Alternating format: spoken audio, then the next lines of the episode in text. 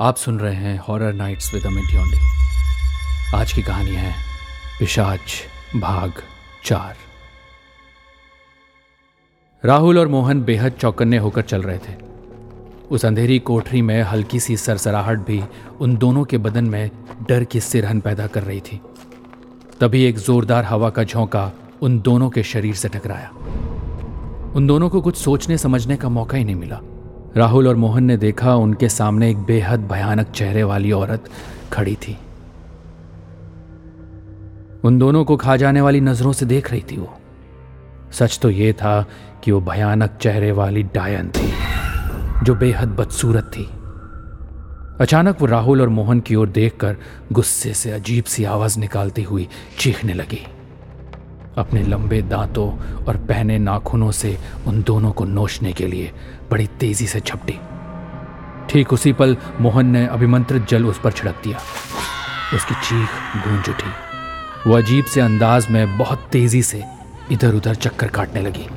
किताब में लिखे हुए मंत्र मोहन बहुत तेज आवाज़ में पढ़ने लगा। कुछ ही पल में वो डायन दर्द से तड़पती हुई ज़मीन पर गिर गई। ठीक उसी पल राहुल ने उस पर त्रिशूल का वार कर दिया। त्रिशूल सीने में गड़ते ही वो काले धुएँ में बदल गई और कुछ ही समय में वहाँ से गायब हो गई।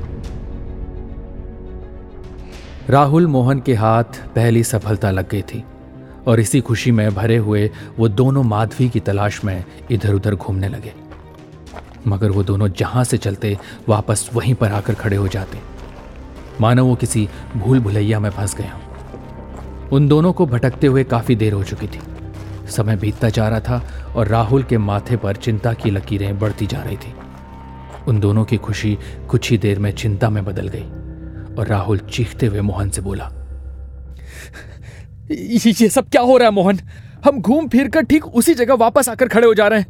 अगर ऐसे ही चलता रहा तो वो पिशाच अपने मकसद में कामयाब हो जाएगा और माधवी को मुझसे छीन लेगा। माधवी हमेशा के लिए उसकी कैदी बनकर रह जाएगी।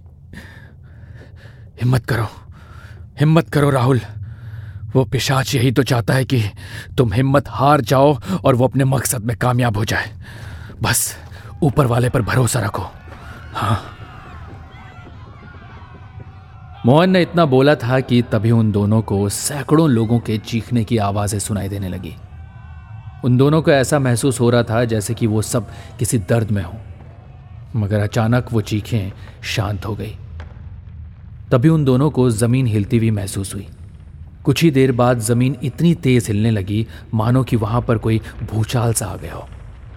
राहुल चीखते हुए मोहन से बोला, हमें किसी भी हाल में इस अंधेरी कोठरी से निकलना होगा।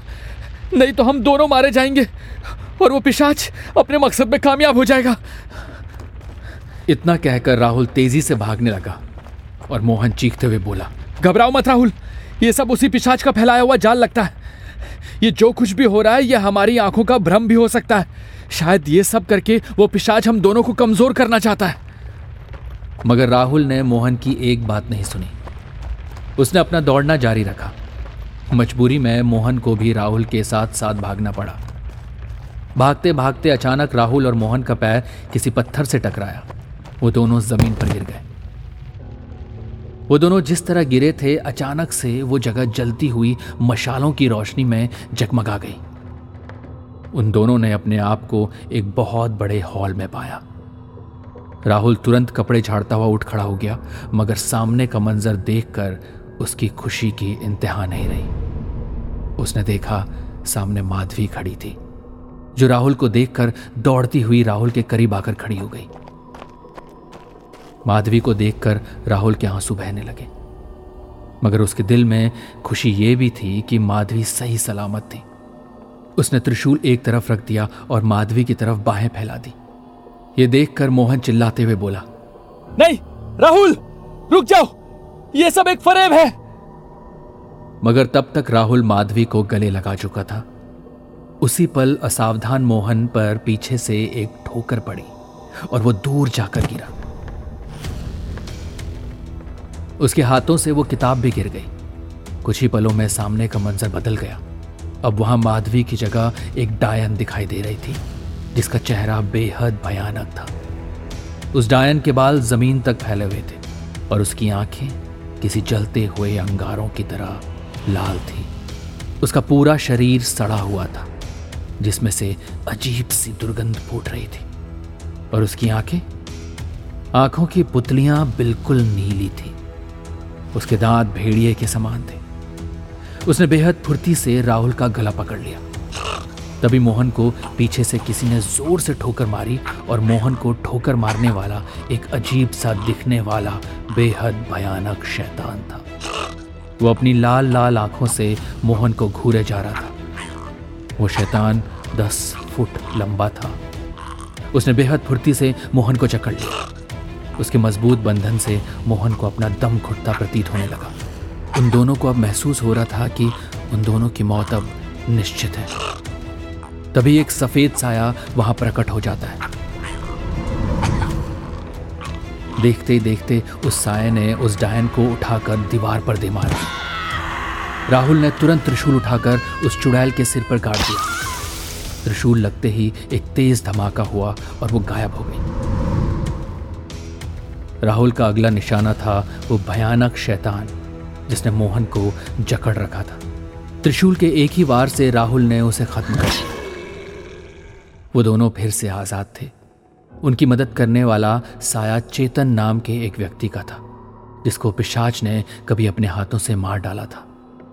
मरने के बाद भी वो पिशाच की कैद में था, मगर किसी तरह वो मुक्त हो गया था। तभी अचानक राहुल के कानों में माधवी की चीख टकराई। राहुल पागलों की तरह चीख की दिशा की ओर देखने लगा।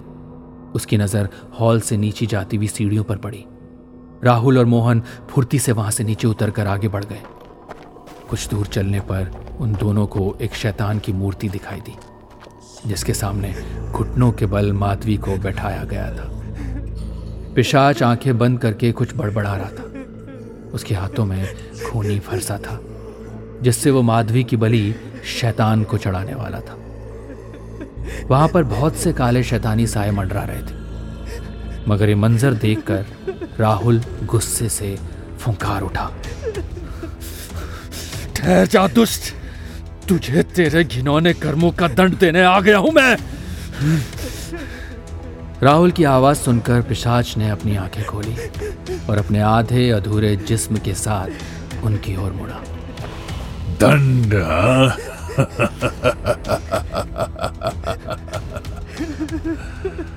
दंड ज़िंदा इंसानों को दिया जाता है, बच्चे। मुझ जैसे शैतानों को नहीं। दोबारा यहाँ आकर बड़ी गलती की है तूने। अब तुझे भी मारकर मैं अपना गुलाम बनाऊँगा।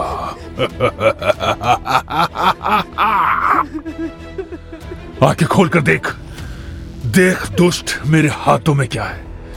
ये पवित्र त्रिशूल तुझे नरक की अग्नि में झोंक देगा। मगर इससे पहले कि वो पिशाच को निशाना बना पाता, बहुत से काले साए वहाँ प्रकट हुए, जिन्होंने राहुल और मोहन को घेर लिया।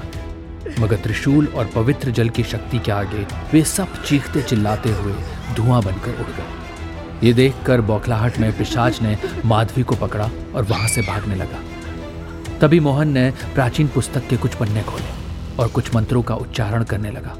उन मंत्रों के उच्चारण से कसमसा सा उठा पिशाच और उसने माधवी को छोड़ दिया। वो भागकर राहुल से लिपट गई। ठीक उसी समय चिल्लाते हुए पिशाच ने पीछे से राहुल के जिस्म में अपने पहने दांत कड़ा दिए। राहुल के मुख से चीख निकल गई और एक बार फिर से त्रिशूल छूटकर उसके हाथों से दूर जा गिरा। मगर इस बार मोहन चौकन्ना था। उसने झट से अभिमंत्रित जल पिशाच पर छिड़क दिया। पिशाच की चीखें गूंज उठी। राहुल ने ठीक उसी पल त्रिशूल उठाया और पिशाच की आँखों को भेद दिया। दर्द से बिलबिला उठा पिशाच। अचानक रोशनी का एक तेज भबका सा उठा और पिशाच एक काले धुएँ में बदलकर ओझल हो गया।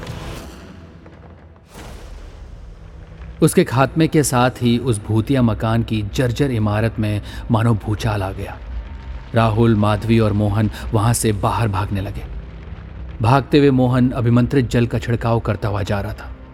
मोहन भागते हुए जिस हिस्से में भी उस पवित्र जल का छिड़काव करता, उस हिस्से से दर्द से तड़पती हुई चीखों की आवाज़ आने लगी। पिशाच के खात्मे के साथ ही सभी आत्माएँ भी मुक्त हो गई थी। बाहर निकलकर वो तीनों राहुल के गाँव पहुँचे। भूतिया मकान के उस पिशाच से गाँव वालों को भी अब मुक्ति मिल गई थी। मोहन ने वहाँ से विदा ली। क्योंकि उसका कार्य समाप्त हो गया था। कुछ समय बाद ही राहुल और माधवी के परिजनों ने हँसी खुशी उन दोनों की शादी कर दी। बुराई का खात्मा होकर एक बार फिर से अच्छाई की जीत हुई। दोस्तों, उम्मीद करता हूँ आपको हॉरर नाइट्स की स्टोरी पसंद आ रही होंगी। अगर आपको ये कहानी भी अच्छी लगी तो मुझे कमेंट कर कर ज़रूर बताइए। और अगर आपके पास भी कुछ ऐसी कहानियाँ हैं, जो आप चाहते हैं मेरे माध्यम से सब तक पहुँचें तो प्लीज़ हमें मेल कीजिए podcast at audio Pitara dot com पर। धन्यवाद। ऑडियो पिटारा सुनना ज़रूरी है।